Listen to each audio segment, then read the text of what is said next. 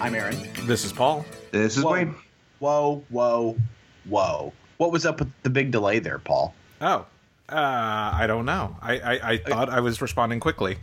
You were not. I mean, uh, Tim, This is Tim. was was he was he timely? Uh, no. It seemed it seems like Paul was, was lagging. Hmm. Wayne, would you agree Paul was lagging there? There's definitely was a lag. What the fuck, Paul? I blame Skype. You know, well, you know, you know what? Who I blame? I blame Paul. What? because you know we're we're all on our game. Tim was on time. Wayne was ready to be on time. We're all ready to be there, Paul, but not you. What's going on there? That that long bit of silence is going to edit right out. Once I hit that truncate silence button, people will be Uh-huh. like, "What are you even talking about right Yeah, now?" what are you talking about? That Aaron, his head is up his ass, right? Yep, exactly. You know, So- there is no more sure way to make sure that something makes it onto the podcast than saying the words. That'll edit it right out. Yeah, well, you know, that's how we work. Uh huh. Uh huh. So uh, it has. It seems like it's been forever since we've gotten together. Uh, you know, we, we did not record last week. Rather, instead, we released our I- Ideology of Madness actual play recording of our Far Trek session from ManCon 2016. So that's out on the feed right now if you haven't had an opportunity to listen to it. Um, but, you know, one of the things that I've done a lot since the last time we've talked is sleep and uh, I, I, I have had a couple of rather disturbing dreams that I feel like I need to share since some of our ideology of madness family is involved. So, in the first dream, uh, we are at ManCon and we're we're trying to pack up and go, and I am I am really ready to go. You know, for some reason I'm just I've, I've got to go. I need to get in the car. I need to go, but I can't find my bag and I'm looking all over for my bag. I'm like, it was right here. Where's my bag? What what happened to my bag? And a couple of the guys kind of snicker and say, Wayne hid your bag. I'm like, what?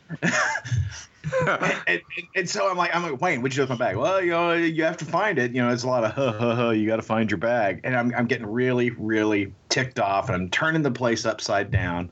And finally, I'm like, Wayne, you got to tell me where my fucking bag is. And and Wayne says, okay, well, it's over there behind the curtain. So I go back behind the curtain and I pull it back, and there's a bag there, but it's not my bag. And I'm like, God damn it, Wayne. And Wayne's just sitting there chuckling.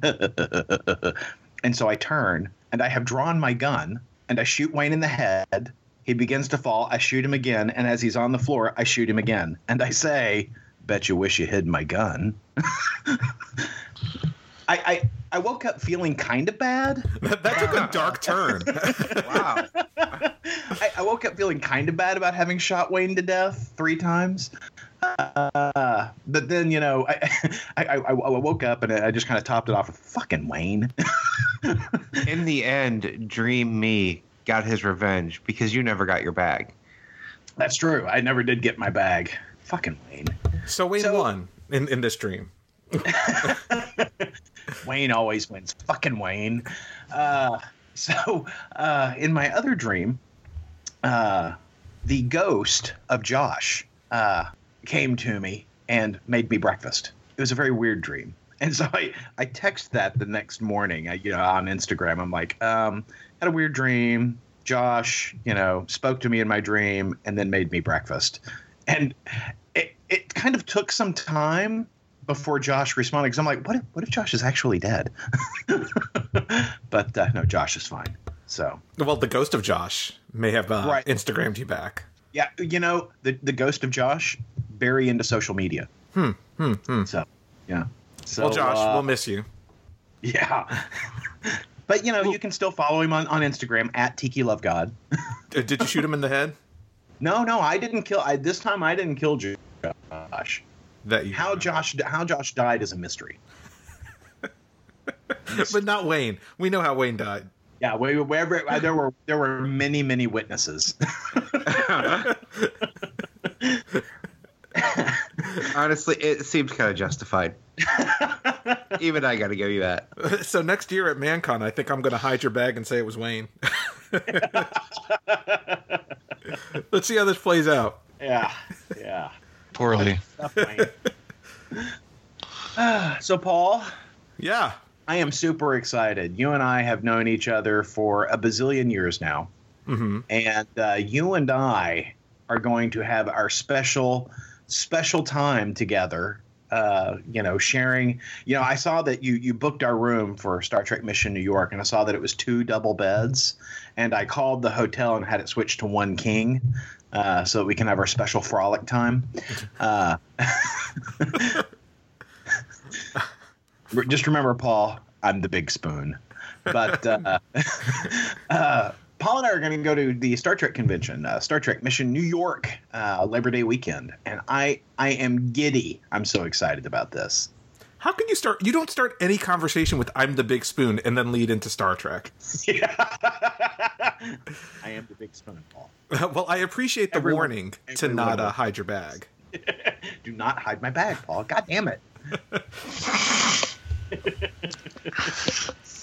So, Aaron, what are you most excited for for uh, Star Trek Mission New York? Other than seeing you, Uh, I, I assumed that was yes. Other than that, Uh, I am. ex- There's a lot. There's a, a couple of really good panels. I'm, I'm excited about. There is one with uh, uh, Star Trek novelists, and I'm always interested to hear about that process and what they've got on the horizon.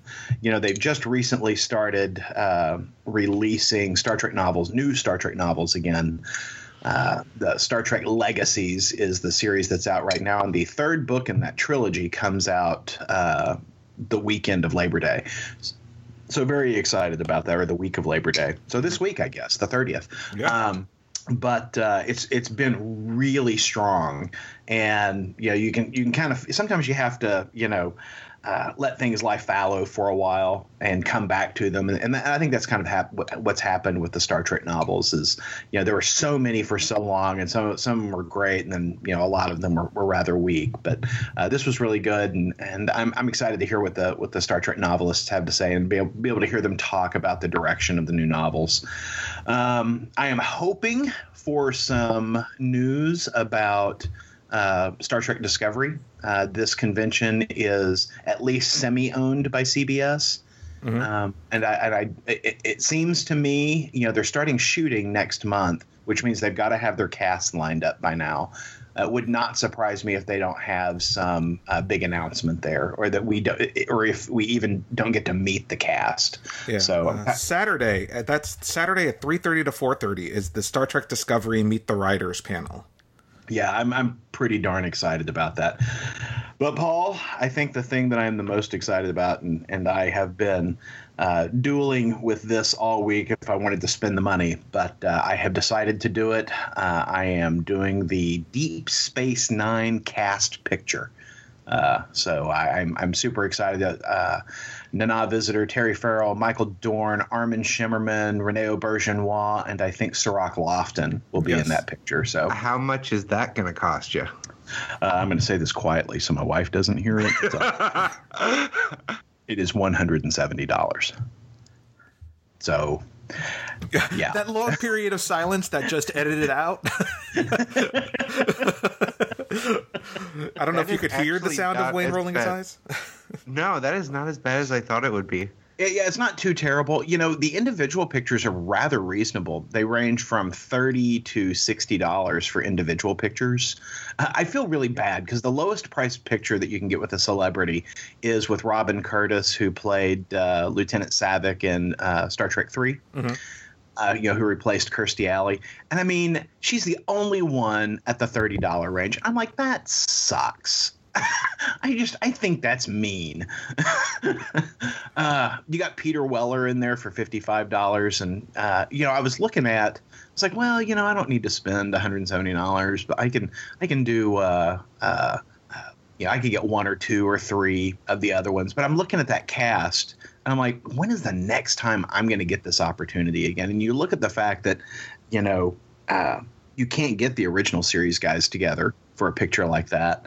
Uh, you know, as it is, uh, Avery Brooks isn't coming uh, because Avery Bur- Brooks, I think, has just gone off the deep end. Yeah. But you know, uh, even the Enterprise crew, there's only two guys from Enterprise coming: uh, Dominic Keating and, and that other guy. Uh, so I, I just I, I kind of look at it. I'm like, you know, I, this is the first big Star Trek convention I've ever been to. God knows when I'm gonna do it again. Let's just bite the bullet. So that's what I'm doing. I hope to get wine and dined by Jonathan Frakes. That's really my goal with this convention. You know, you know, I was looking at pictures from previous conventions where, like, you know, Jonathan Frakes was, was in there, and what I noticed, you know, so many times you see those pictures, and they're just they're rather like you and I posing with uh, Stephen Amell, right? Yeah. Where it's just two guys standing next to the celebrity, but I mean, like Jonathan Frakes is like crushing the women to him. and I'm like, well, that's the picture I want. I want to be crushed into Jonathan Frakes. you know? Exactly. Well, that's our goal. Yeah. Jonathan right. Frakes to crush us. That's right. So, you know, they announced earlier, I think it was last week, or maybe it was earlier this week. They're like, hey, um, Alice Eve, you know, the uh, Yeah. she played the hot Carol Marcus from uh, yeah. Star Trek Into Darkness. Like, Bibi Besch was hot in Star Trek II: The Wrath of Khan. Sure, sure. You know, you used to you used to take long showers thinking about Bibi Besch. I, I, I think that didn't happen, but you know, and, they, and they're like, ah, she canceled. But hey, we have Roxann Dawson who played B'Elanna Torres, and I'm like, oh, well, you know, there's You know that. what? One of the things that, that I was surprised on the photo ops is that they don't have like, you know, get your Klingon picture, you know, because you got Michael Dorn and and uh, who's her face, B'Elanna Torres there. Well, she was just Uh, announced, so maybe maybe they will. Yeah, maybe. Lo- Is that- long, sho- long showers with Bibi Besch was the name of Wayne's ska band. And the fact that it's a ska band makes it even worse. Just putting it out there. Show title, Paul. I mean, I, so they've got a really good guest list. I mean, obviously, um, they only have some big names as far as captains, uh, but they have you know they've got William Shatner, they've got uh, I gotta tell you, I'm I I- don't know that I'm very interested in seeing Shatner. no, I'm not. I mean, don't get me wrong. I would be. I, I don't know. Like, I think the older I get, the less interest I have. You know, I, I'm more interested in I'm more interested in seeing Shatner talk on his own versus seeing him on a cast panel because he just takes the oxygen out of the room. I mean, he talks over people, he changes the subject because he's not really a Star Trek guy. You know, he doesn't. He's not all excited about the universe. He's ex, he, you know he's just excited about acting in his career, which is great for him. But it doesn't it it, it doesn't scratch that Star Trek itch. So I, I I'm I'm much more interested in seeing they're they're doing uh, cast conversations. Mhm. Uh, so they've got a DS9 panel, they've got an Enterprise panel, they got a Voyager panel. Uh, so I'm kind of excited about those, particularly the DS9 panel. Well, you know what I'm excited about, Aaron? Paul? I'm excited because the Federation of Beer is doing a Star Trek beer, um, a Star Trek 50th anniversary beer, and uh, we get to taste it while we're there. And uh, you, did you get your media pass, Paul? I did. It came in the mail this week. Good deal. So you know, Paul and I have our VIP passes, our media passes. Uh, we are we are all passed up. Uh, and in addition to the beer tasting, uh, Paul and I are going to head over to um, the USS Intrepid Museum to go to the Starfleet Academy exhibit, uh, which is the, the the big exhibit they've got over at that that museum. So pretty excited about that as well. That sounds like a lot of fun. Yeah. And and we're kicking it all off by going to the Carnegie Club and having cigars Mm. and scotch. You know, you know what Wayne and I are doing while you guys are at the Star Trek convention? What are y'all going to do? Not a goddamn thing.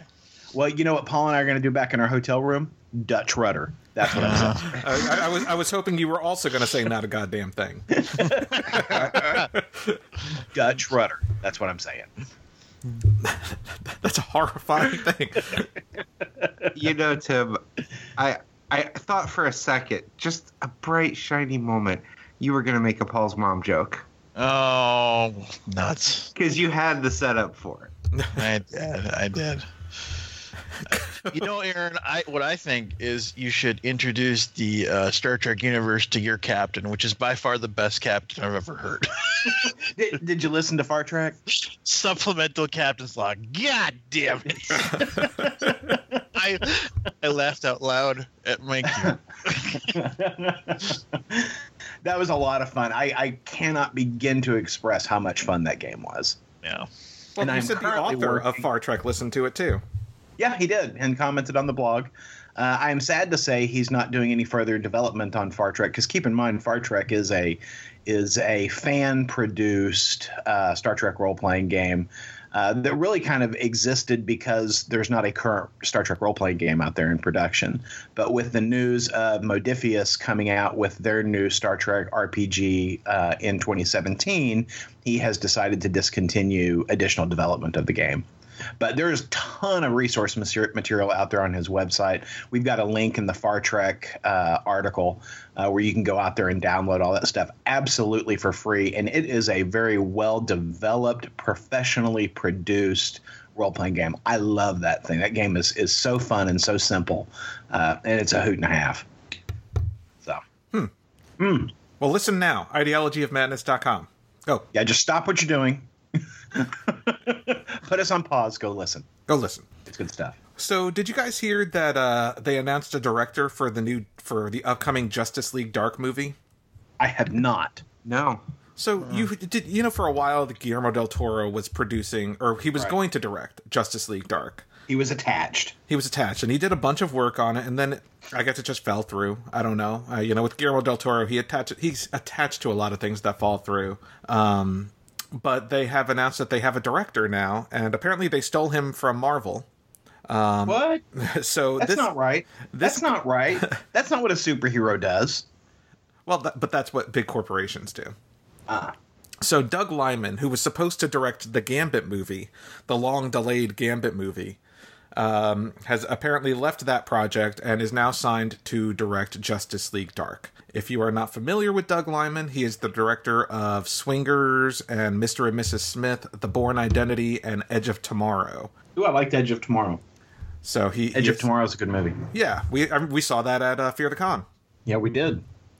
And he has now signed to direct Justice League Dark. Um, you know, with the the the cast uh, apparently featuring guys like John Constantine, uh, Etrigan, Swamp Thing, Zatanna, characters like that. I, I would be very I, excited to see a movie with those characters. Damn straight, damn straight. And he's got a you know kind of a sense of of the bizarre. Uh, in terms of the the way he can direct a scene, so I'm I'm excited about that. That yeah. sounds good to me. I'm excited, and you know what else I'm excited about? What, Paul? Tell me, tell me what you're excited about. I'm excited about Supergirl uh, season two, even though I've not seen Superman or Supergirl season one. um, you know, I, I I I gave it a shot on that first episode, and I didn't care for it. But everyone's like, "Oh, you need to give it another chance," and I'm like, "Ah, fine." You got to give it twelve episodes. You got to give it at least twelve hours before it gets good. Continue, Paul. so we know that Supergirl season two will feature Superman, played by Tyler Hoechlin. Um, and so they had an interview with uh, showrunner Andrew Kreisberg, who's kind of the guy who who produces. Uh, I shouldn't say showrunner. Who produces a lot of these CW shows like Arrow, Flash, Supergirl, Legends of Tomorrow. And he says their Superman is very much inspired by Christopher Reeve's Superman, Superman the Animated Series, Lois and Clark, and a little George Reeves. And I'm like, you know what? The fact that he referenced yeah, Superman good... the Animated Series, that's a good pedigree right there. That is a really good pedigree. Yeah. Yeah you know that that that's I think maybe we'll get Wayne the Superman that he wants in, in live action. Well, and there I is, mean, there is a sense. oh wow! If Supergirl is already giving me Superman type stories I want, so the I I really have a lot of faith that they can give me a Superman I want on that show. Well, and there's a sense that you know he's he's uh, truthful, you know, and accurate in that statement. In that the exposure that we've seen of Superman, and I'm not saying you know him you know running in to save the day in one of the early episodes, but the email conversation. You know, he seems like a, a well-adjusted Superman as opposed to the guy that we've seen on the big screen recently. Yeah, you know, he, he's somebody who's got a shit together and is the icon that we all know and love. Um, you know, because the Superman in their world seems to be someone who's been around for a little while you know, and yeah. you know didn't result in the destruction of Metropolis. So, uh, you know, I, I, I'm excited about that. I'm excited about that. I am too. And you know, the, the, so I didn't realize this, but apparently Mon-El is going to be a character in Supergirl season two too. And I'm like, okay, now I'm interested. Wow.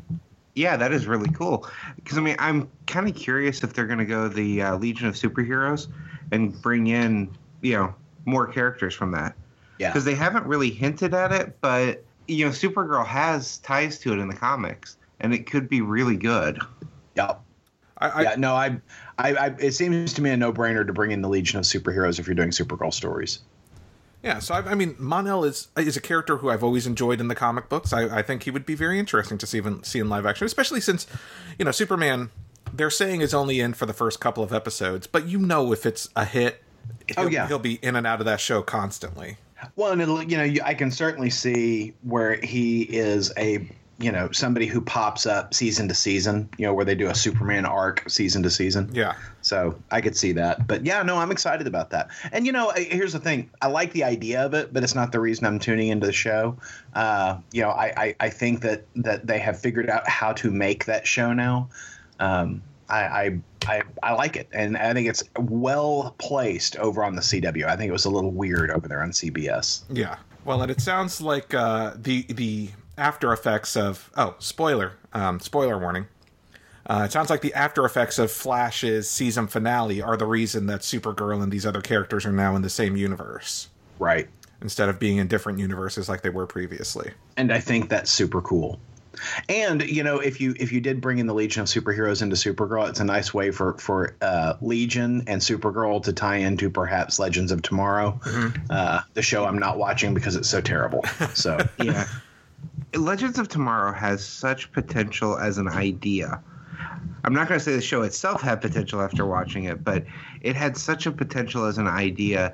If they were going to continue with time travel, the Legion of Superheroes would be a great way to do season 2 mm-hmm. And just be, because they're going to do a completely different cast and different characters each season, just because season one wasn't good, it could still be good for season two. Yep. Such potential as an idea is also the name of my autobiography, by the way.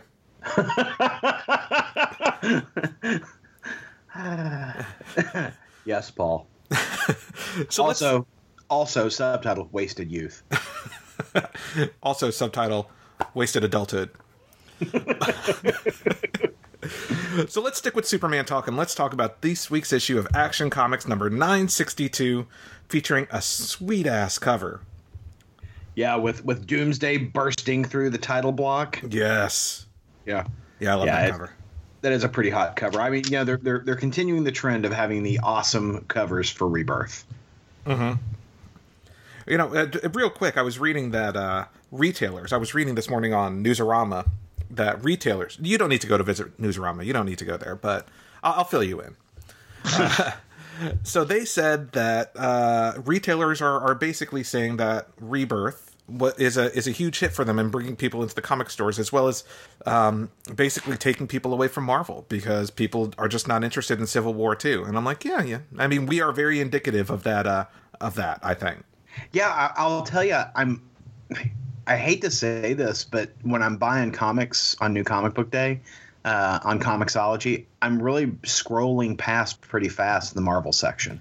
I am too, and, and and that's I feel bad because I'm also like skipping Star Wars because I'm scrolling past the Marvel Uh-huh. block basically. So I'm I'm like five issues behind on Star Wars. Same. Well, and, I, and I'll tell you, you know, I, I'm current on Darth Vader because I really like that story, um, and uh, you know, it's it's super good. But on the Star Wars, I'm like, I'm so far behind on Star Wars. I'm like, well, I'll just wait for it to go on sale. Yeah. you know, I'll just catch it on the 99 cent sale. There's no reason to, to spend the 3.99 for that book right now to get caught up. Agreed. There are a couple books like that. I'm, you know, for me, I there's so many books I want to read right now, but I don't really have a lot of time. And if I'm not going to talk about it on the show, I can give it a month or so to get cheaper, and then bulk read them all at once. Yeah. Yeah. No, absolutely. And you know there'll be a Star Wars sale when closer to Rogue One coming out. Oh, absolutely. You know, they and you know, fortunately they do sales all the time and you can kind of predict them. So, uh, you know, I'll just wait. Thank you. All right, so Tim, you read Action Comics number 962, the conclusion of this uh, current Doomsday storyline, Yes. Path of Doom. So, uh, what did you think? Um, the the main selling point for this this whole storyline has been how how this the uh, Superman from the pre New Fifty Two um, has learned from his mistakes from the last Doomsday fight. Um, and how he approached handling the problem this time was pretty awesome. So you know, the the last time these two got together, it was the you know funeral for a friend storyline because they both quasi kill each other. We'll just say. And this time, Spoilers. yes, Gah.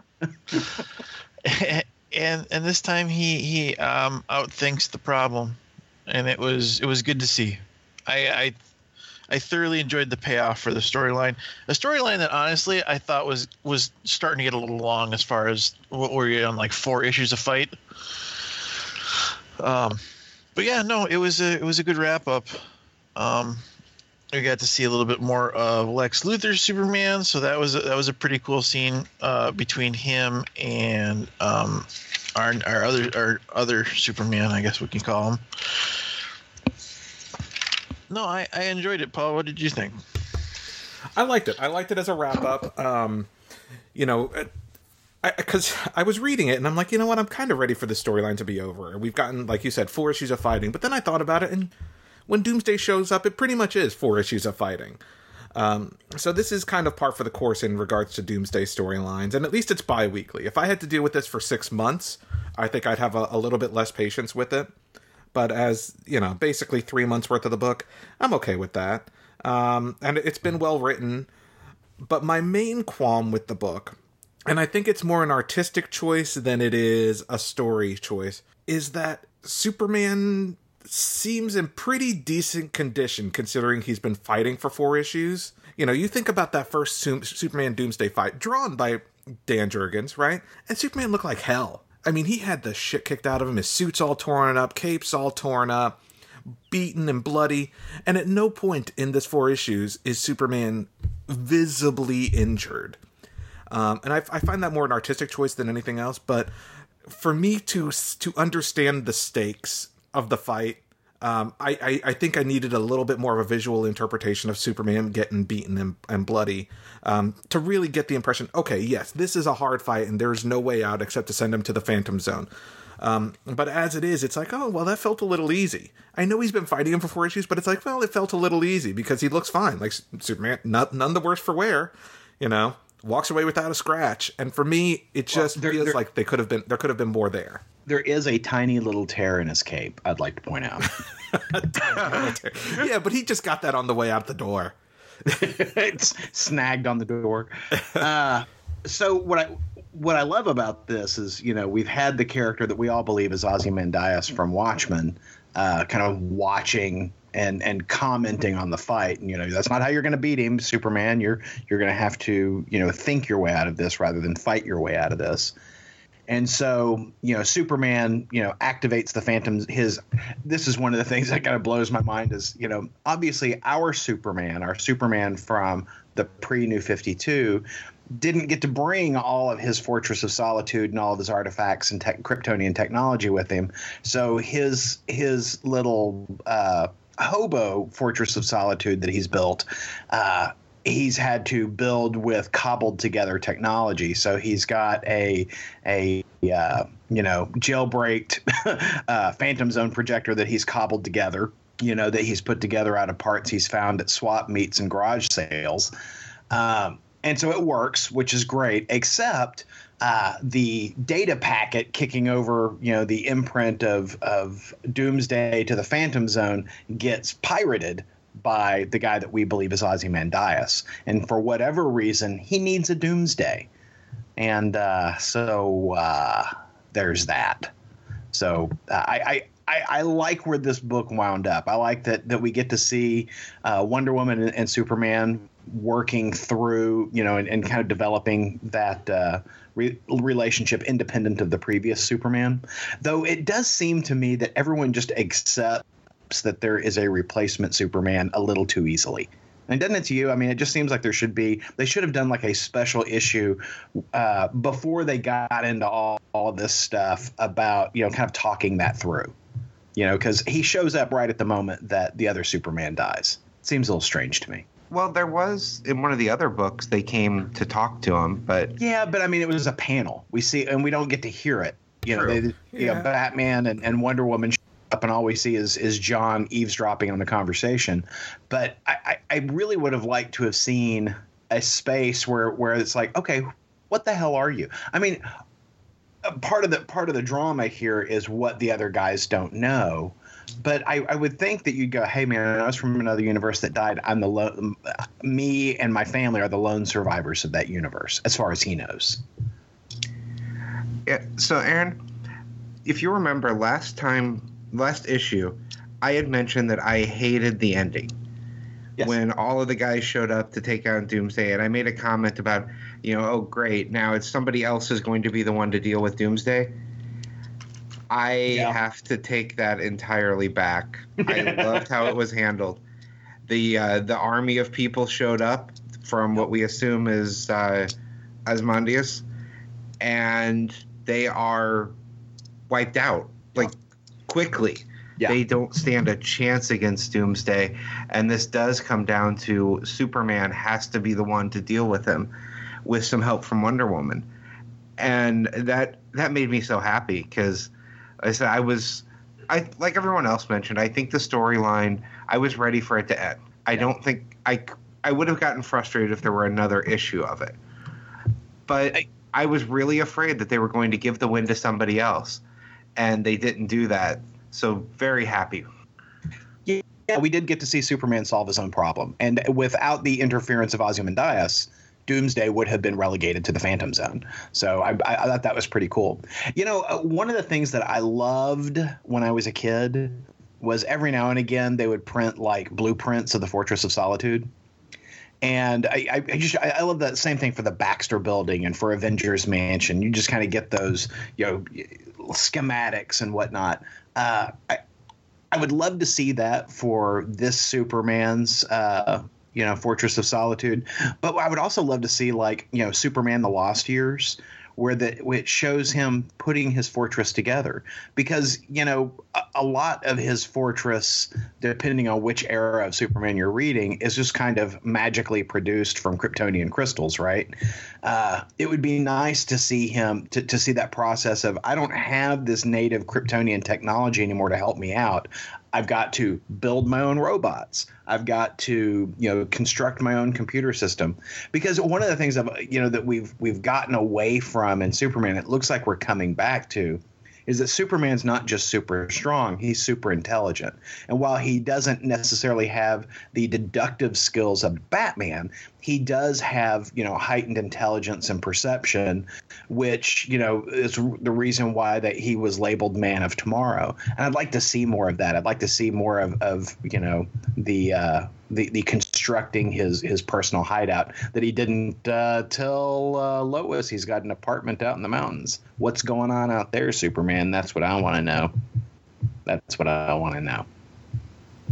Because let me tell you, I don't tell my wife I've got a got a, got a secret apartment out in the woods. Uh, I'm gonna get in, get in some pretty deep kimchi. She's not gonna let me off the hook that easy.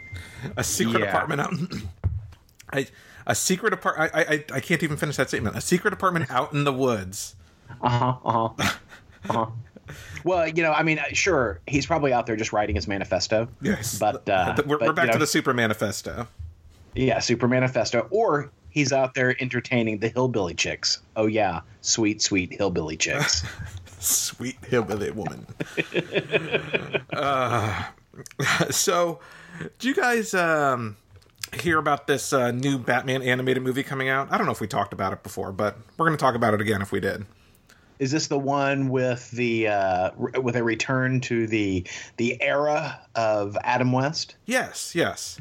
Oh, that one. Yeah, I'm excited about that. I was about, to, you know, my, my the next words out of my mouth were going to be, "Who the hell is excited about this project?" Now I know. Fucking, fucking Wayne. Hey, remember, I'm remember I'm the guy that has a framed picture of myself with Adam West and Burt Ward up on the, the wall in my living room. No, not above your bed. No, Well, you know, I do have the uh, the what was it? The Batman Adventure Hour, Batman Adventure series. Uh, that was the 1970s uh, animated show Yeah. where uh, Burt Ward and Adam West voiced the animated characters. I love that thing. That's a great DVD set.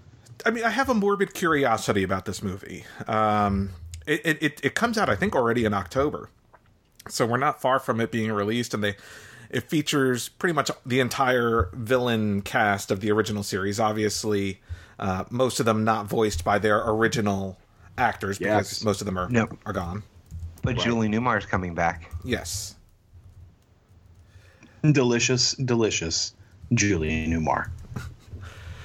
So I mean, uh, it's going to premiere at New York Comic Con. I'm curious. I'm not excited. I but I do wonder. For me, where what what research was conducted to make them think that this was going to be a big seller for them? Like, do you? Well, I, I think guess- that. Go ahead, Wayne. My guess are the sales of the Batman, uh, the you know the Batman TV show released on DVD. Yeah. So because now that those are out, they can see the numbers of them. Uh, all of the toys they've been doing of that series since they got the rights to make the toys, there's a huge nostalgia for things from that era because they haven't been able to actually make make any of it. They haven't had the licensing rights for the the TV show. So since it's come out, that would be my guess. Between that, the uh, Batman '66 comic books, I think there are. They actually did do research and numbers on it, and they the sales of the that merchandise is probably what sold this. That would be my guess as well. I think that uh, the re-release or the release of the uh, Batman TV show uh, Blu-rays um, has built an audience for it. Hmm. Sad to say, Paul. Sad to say, but uh, you know, I, I think it's great. I, I, I'll, I don't know that I'll buy it, but I'll probably rent it. Yeah, I'll rent it. I, I, I probably won't be purchasing it. Yeah, I don't think I'll add it to my collection of Batman uh, shows. Just like I'm not adding Killing Joke uh, to my to my library of Batman discs. Aaron, you're I'm still debating on it. I bought it. Did you really? I did. What is what is wrong with you, Paul? I wanted to watch the special features. yeah, some of the special features were like I don't know about. Well, you guys saw it in theaters too. Yeah. So uh, the Mark Hamill the introduction was really good. I enjoyed that a lot, and I'm curious about some of the special features. I kind of want the Joker statue on the Amazon version. Yeah. So, Oh, so I when may- you say statue, I, I just want to clarify because I've, I've I've picked up a number of those versions with the miniature things. okay, They're really shitty. Just putting that out there. I haven't, I don't have any of them, so I didn't know that. they're like three inch tall PVC. You know, like they're three inch tall non movable action figures, basically.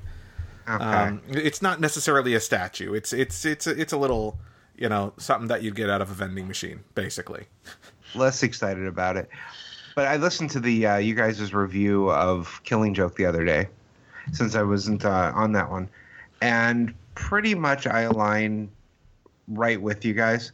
Uh, I loved the actual Killing Joke portion of it, Mhm. which I thought I wasn't happy with the ending, and I disliked all of the new material they added at the beginning.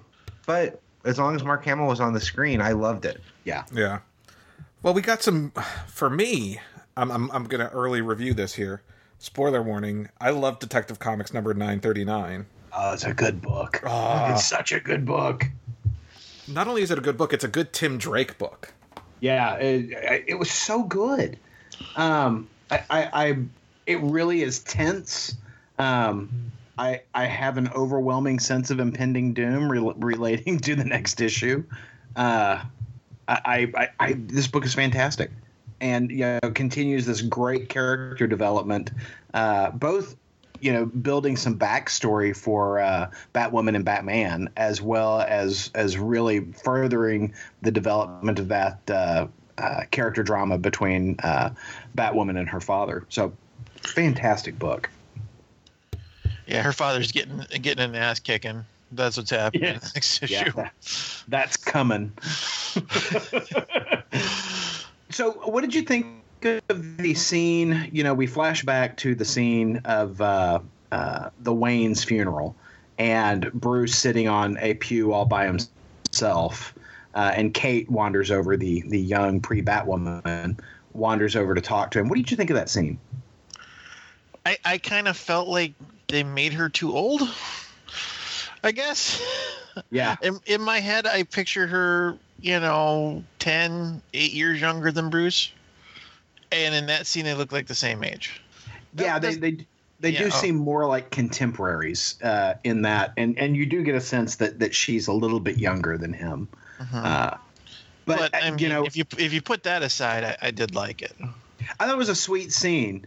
Um, I think I, I liked it. I liked the scene on its own, but in the context of Bruce Wayne, um, it strikes me as interesting that it demonstrates that he's got family when he he really is represented uh, other than in like Batman 66 where he's got an aunt uh, he's really represented as somebody who has no family But that Right. makes sense. But that makes sense g- be- g- given the fact that his uncle didn't like his dad.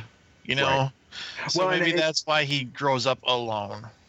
well and it does create an interesting scenario that he did have family that chose not to embrace him Yes. because of something because of an, a dispute with his father rather than you know realizing that that's your sister's son and that's i mean i i have such a shittier view of uh, kate's father now uh, Mhm. than i ever did before because the fact that you wouldn't just run to your sister's son who has been orphaned regardless of who you blame for what happened you know that you wouldn't just go and, and take care of your sister's son just uh seems a, a pretty shitty thing i mean i'm not a people person but even i recognize that as shitty he doesn't even seem sad. He seems annoyed.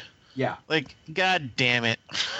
you know, he's like, no, no, my sister went and got herself killed but because of her idiot husband. yeah exactly Not anything like the horror of, oh, we're burying, you know, a relative. No, just annoyance. so uh I love the scene, you know. The, so, so we're talking about this book, but we haven't explained anything about it. um, the, the the bad guys, which are this uh, this group of military Batmen that uh, Kate or uh, Batwoman's father has put together uh, to you know strike out those people that they believe to be terrorists, uh, members of the League of Shadows, which Batman says does doesn't exist. But I'd also like to point out that he said the Court of Owls didn't exist, and it exists. So I think Batman might be wrong here, particularly given some information that we got in this this issue. But uh, you know, Oh, he's I, ho- I hope, I hope he is wrong because that'll make it even better. Right. uh, but uh, you know, so so the they they have sent their drones out. You know, the bad guys, the, the military has sent uh, the bad guys. The military has sent their drones out to kill all these guys. And, and the downside is is that they've got their targets, but they're probably you know. It, in and amongst the targets they're going to hit, they're probably going to kill somewhere between 500 and 600 innocent people. Acceptable losses. Acceptable losses This was the word. right? yeah. Uh, so you know, Batman is putting Batman and Batwoman are putting their Detective Comics Batman squad out there to fight off the drones. And in one of the scenes, you know, they're they're they're going to each of the target areas to get people like move to a basement, you know, get out get get out of the line of fire. And so Clayface assumes the role of Batman, and he is the most non-convincing Batman you've ever seen because he's like, um, "Hey y'all, if y'all wouldn't mind, uh, if you could just move down to the to the to the basement," and you know, people are like, "What the hell? What are you?" And he's like, "Could you just? Oh, fuck it!" And he just turns into the big Clayface monster. Get out of here! You know, I, I thought that was a great scene. Uh, that was a great scene. You know, I'll eat your face. you want a piece of this? Run, or you'll get a full dose of Clayface. You know, whatever works. I thought it was pretty funny. I like that scene. you just see him like sighs, like at the end of. Uh, Yeah. this So, is, you this is what I do now. when uh, Orphan, formerly known as Batgirl, uh, Cassandra Cain, is that her name? Yeah. Uh, yes. When she goes to move her targets down to the basement or whatever, um, th- you know, she comes into what looks like a dormitory. There are like six or eight beds in this room. And as one of the guys leaves, you know, he's wearing a ball cap, so his face is obscured from her, but we see it. He's got creepily black within black eyes. Yeah. Am I supposed to know what that is, or just is it just I think- mysterious? I think that means he's some kind of League of Shadows guy. Oh. I think that means that you know he's one of one of these uh, you know supernaturally enhanced or whatever you know ninja bad guys that Ra's al Ghul was talking about. So uh, I, I that's what that's I suspect that's what that is, and so we're gonna find that we protected these guys when uh, we we might have might have should have let the military do their thing. Yeah. you know because 500 600 innocents acceptable losses you know but uh so at the end of the book you know we Tim Drake is in their system and he can't deactivate these drones. These drones are all heavily equipped. They're going to blow shit up. And there's hundreds of these things, right? Uh, you know, just or at least dozens of them. There's a, a whole f ton of of these drones that the military are using that are heavily armed and ready to blow things up. So he can't deactivate them, but he can shift their target, and he shifted the target to himself. So he's drawn them all back to himself, and the, the team is scattered across the town. And so the, the book ends with him trying to solve the math problem of, of how does he take out these drones. And you know, the through line of this arc of Detective Comics has been that Tim's going back to school, he's hanging up his cape. Um, do we think that maybe Tim might actually wind up dying in this next issue? No, maybe. I mean, because because there are a whole lot of Robins. There are, but this is it sucks because if it does, because this is the arc that has redeemed the new 52 Tim Drake for me. Right. You know, made him more the Tim Drake that I know and love. And uh, if they kill him, I mean, I guess that's the point, right? You get you, you get to like they they, uh, they did that with New 52 Superman also. Like, hey, just as you're liking this guy, he's dead. Right. So maybe. I will be so pissed off at them if they do. But I'm not even reading the book. I just Oh, I want such them a- back. it's such a good book, Wayne. Yeah. It It is is only- such a good book. This is the only Batman book you need to buy. Um, so I'm gonna put that out there. Yeah, it is so good. But I mean, I, I I got to the end of the book and I'm like, okay. I mean, it's it because of the way DC is telling stories now. I don't feel like anybody is safe, right? Yeah. Um, and and that's great. I mean, the, the fact that you've got some real, actual tension in the storytelling, you know, that there are real stakes. And, and I'm not one who who believes that in order for there to be tension, someone's got to die. But they've done a really good job here of like, you know, he might actually die here. You know, because they've laid the groundwork of, you know, they're, they're- he's he's going to leave the team anyway. And oh my god, You know, just just for a moment when they start talking about being able to redirect the drones, I thought they were all going to get pointed at Kate's dad. well, that's what I thought too. And I was like, well, why wouldn't you do that? Or you except know, that except that Tim didn't want to kill anybody. oh yeah, he's a he's a good guy. But like, Yeah. did you see that like Harvey Dent just on a, a street corner somewhere going, "Oh f." Yeah. Uh, uh, no, he did the right. He did the honorable thing, and it's like, okay, that's that's great. You are so screwed. yeah. But no, I, I, I this book was fantastic. I, I have no complaints about this book. Well, let's see if you had similar feelings about Blue Beetle number one from um, Keith Giffen and Scott Kolins, featuring Hi- both Jaime Reyes and Ted Kord. What did you think? I uh, I, I I I will provide my my very short review, and then I'll kick it over to you.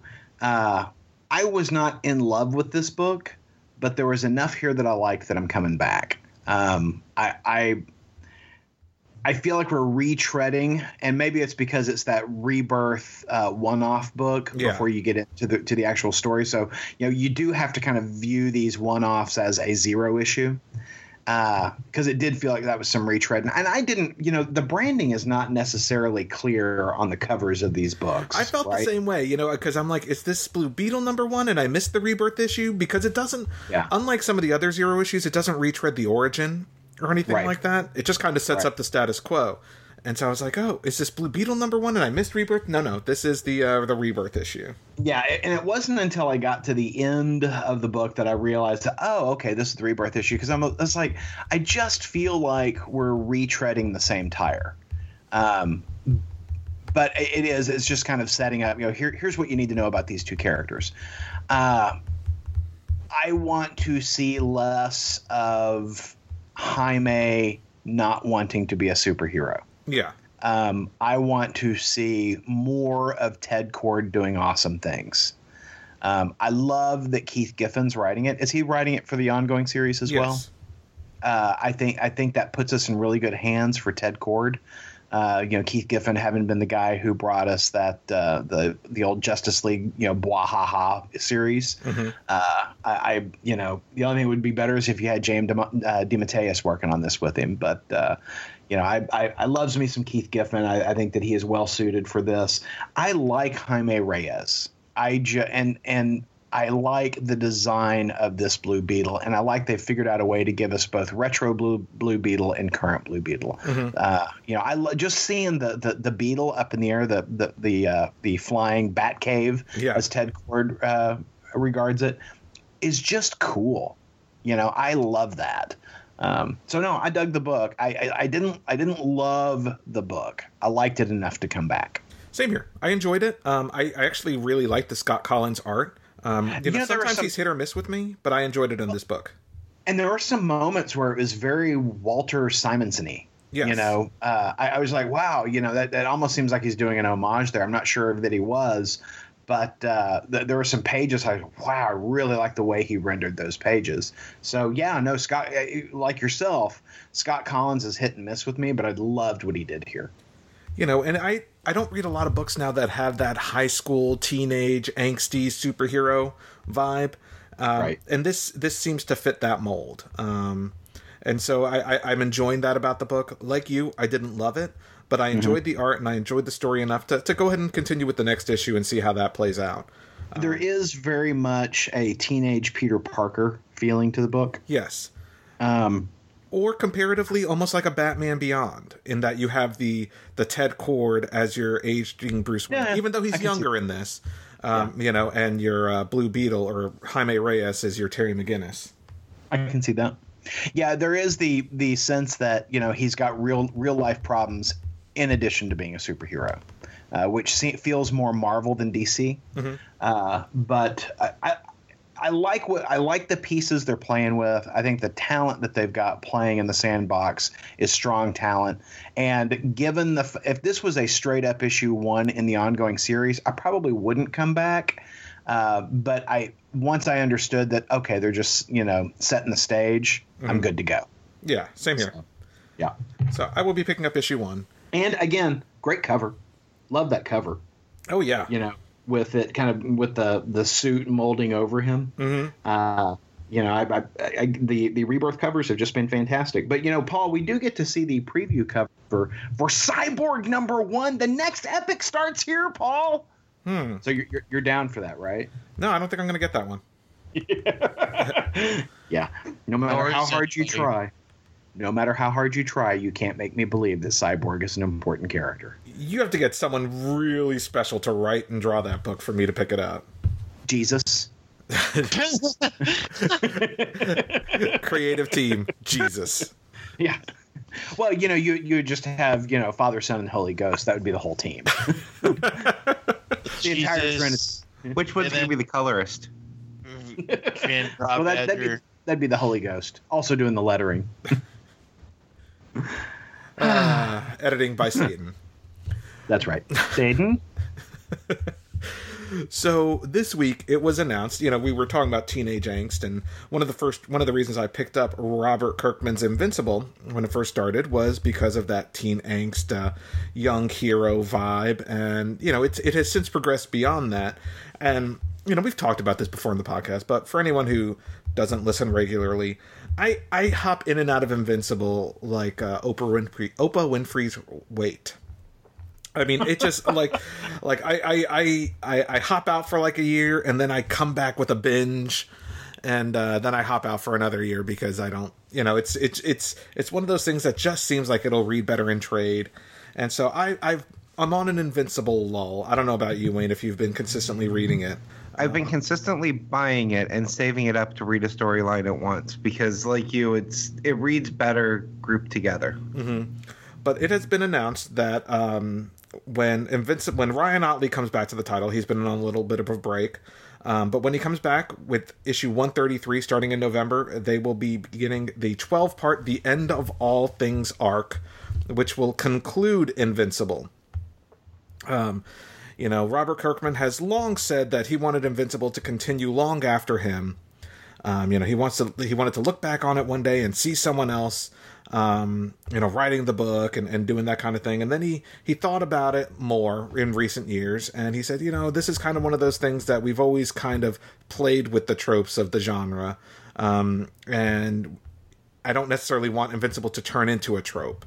And so he has decided, you know, with this next storyline, that it felt like a lot of things were converging and it would be a sufficient end to the book.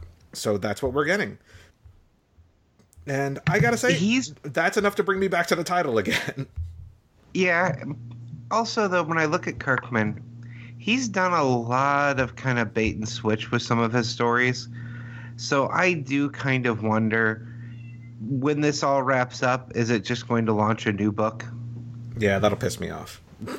Especially if I actually go back in and read it. So, I mean, I it's enough to bring me to bring me back in. Um, let's see. The last issue I read looks to be issue 125, which was the second part of the reboot. So I'm not that far behind if issue 133 comes out in November. Um, it's just one of those things that I'll hop in and I'll read it, and I know what'll happen is I'll get sick of it, and then I'll just wait till the end and read it and read that last storyline in bulk. Um, but Well, I- the interesting thing at this point is it's not consistently a monthly book anymore, and it hasn't been for a while. They moved it to write in like storylines. So they would uh, try to be monthly for a story arc and then take a couple months off and things like that. And that to me, as I kind of watched it happen, I was thinking he's lost the passion for this. and that's probably the case. Um, you know, he's he's so busy with all his TV work, which seems to be his new thing.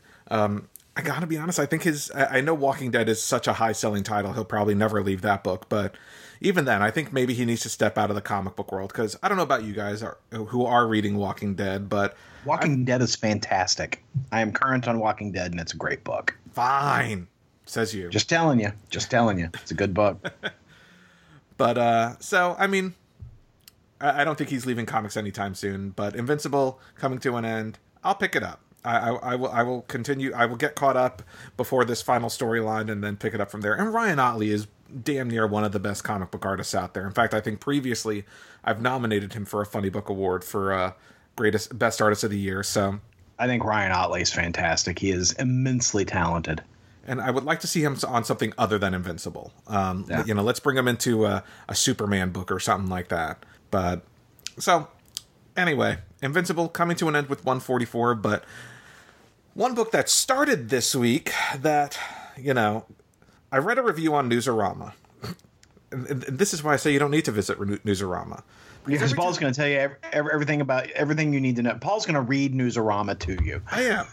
But they said, hey, you know, there's a new book, Greg Pak, who I'm a fan of, Mirko Colak on art, Kingsway West, great book, 10 out of 10 or 9 out of 10 or some ridiculous number. They they loved it. They loved Kingsway West number 1 from Dark Horse Comics and I'm like, well, you know, I mean, that's a that's a pretty solid review. Let me check out this book. It's got to be good.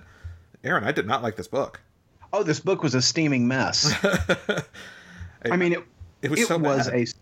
Well, and here's the thing: all the pieces are there, right?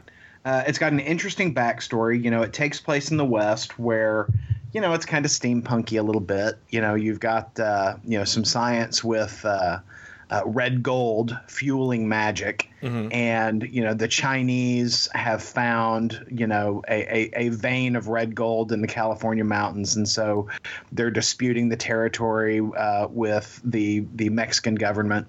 So a big fight breaks out between them. Uh, the United States is not the United States; it's the United States of New York.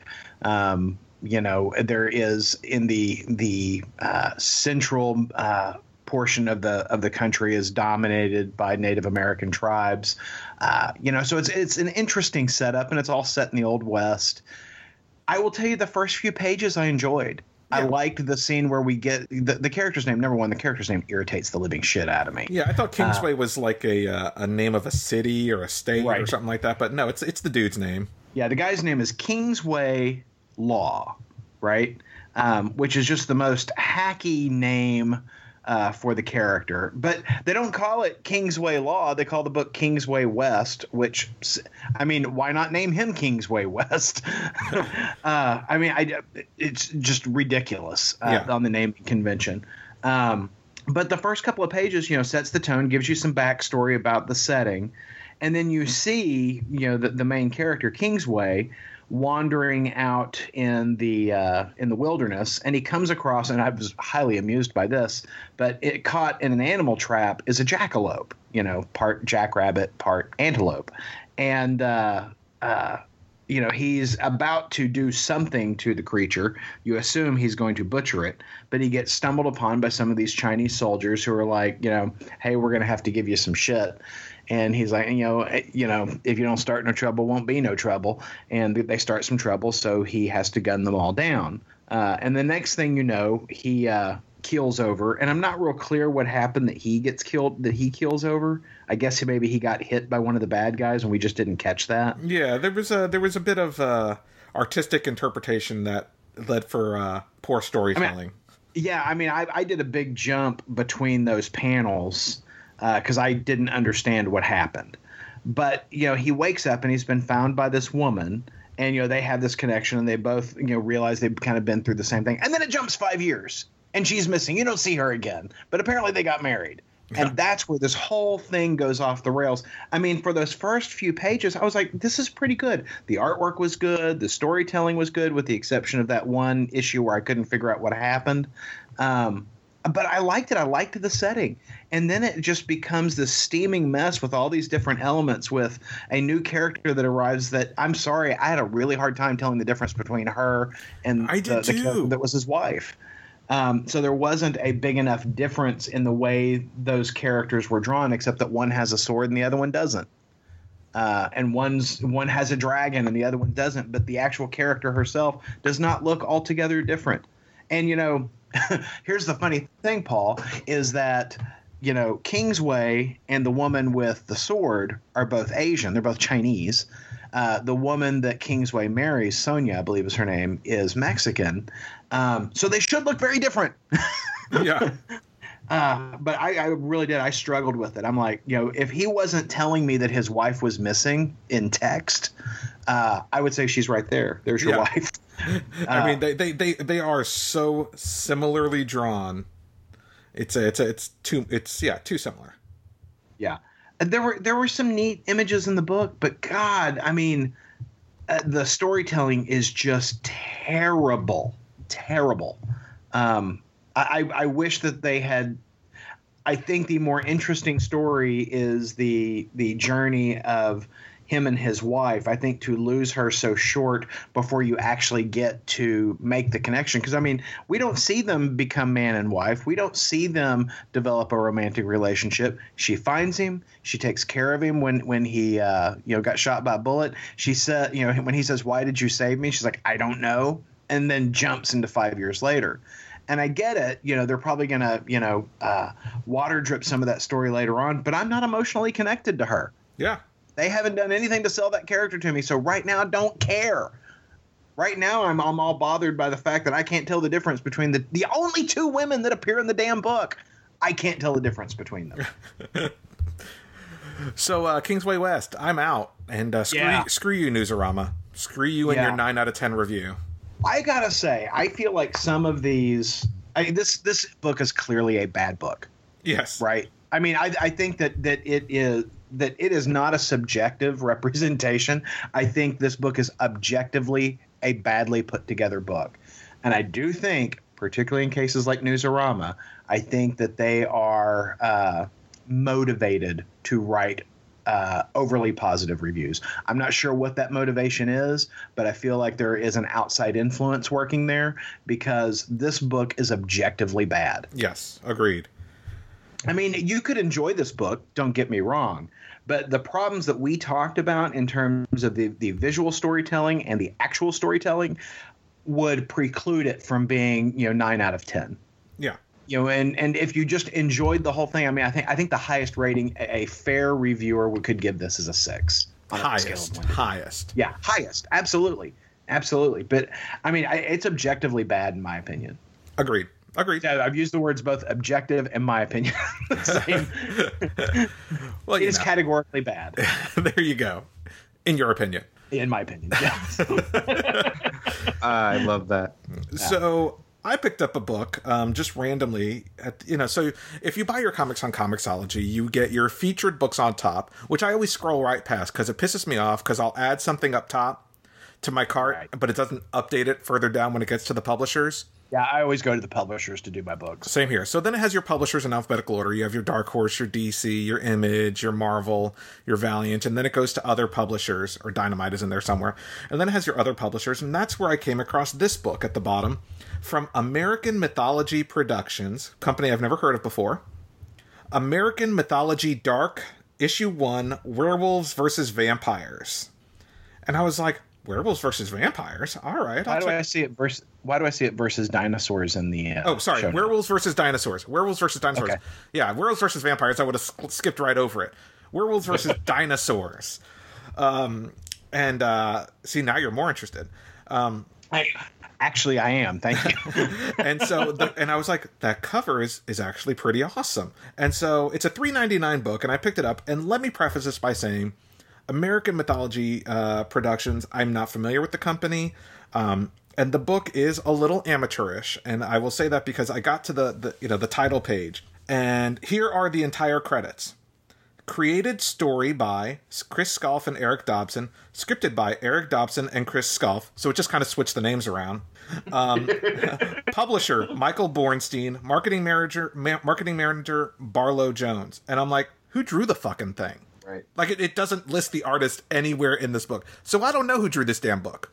All I know is who it was cre- who the created creators and story was by, and who scripted it, and it's the same dudes. It was probably a hobo. You know, Bicycle Bill drew the book. But the art is actually really good. That's why I was curious. Is it? Uh, yeah, the, the, I mean, the, uh, the the werewolves and the dinosaurs are drawn so well. It's kind of got um, I think it's digital art. So just putting that out there. If you're not a fan of digital art, um, it's got uh, it, it's kind of that digital painterly look. Uh, but the dinosaurs and the the werewolves are are spectacular looking. The people a little less so, but are you really caring about the people when you have a book where werewolves are fighting dinosaurs in, in a western town? Um, I thought this book was fun. I actually really enjoyed this book, and I'm, I'm actually looking forward to issue two. Is it going to win any, any awards? No, but it's it's kind of got that B movie fun vibe to it, science fiction, um, you know, conspiracy theory, and yes, you have a lot of werewolves fighting dinosaurs on these pages, drawn spectacularly um, you know, raptors and T Rexes and werewolves all over the place. This book was a lot of fun. I actually really recommend checking it out. Um, if you if you if you like that B movie fun uh, vibe, it, it- it's it definitely has that. And so um, it's American Mythology Dark, Werewolves versus Dinosaurs from American Mythology Productions. You can find it on Comixology, and it looks like they have a website, AmericanMythology.net. Um, I'm going to check it out, uh, but I'm definitely on board uh, for the second issue. Fun book. Hmm. Yeah, I'll check it out. it's better Do than you Kingsway give it West. a nine out? I say, do you give it a nine out of ten? I don't. I give it a. I'll give it a seven and a half. Right. I mean, because the art is really good, but it's. I mean, it's a silly, fun book. It's not going to win any awards, Even though we don't know who did the art. even though we don't know who did the art. I told you, Bicycle Bill the hobo did the art. Bicycle Bill the hobo with the digital. Uh, he did it on his iPad. Maybe this was actually the book that Jesus did. He wanted to go uncredited. So, Now from Messiah Publishing. so uh, there's no funny books next week because Aaron and I will be in New York. And hopefully we uh, get to capture some audio while we're there. So while you won't get funny books with Aaron and Polly next week, you may get uh, Star Trek Mission New York with Aaron and Polly. There is an, a, a really cool IDW comics panel that I plan to attend, in which John Byrne will be there amongst others, uh, talking about the IDW Star Trek books.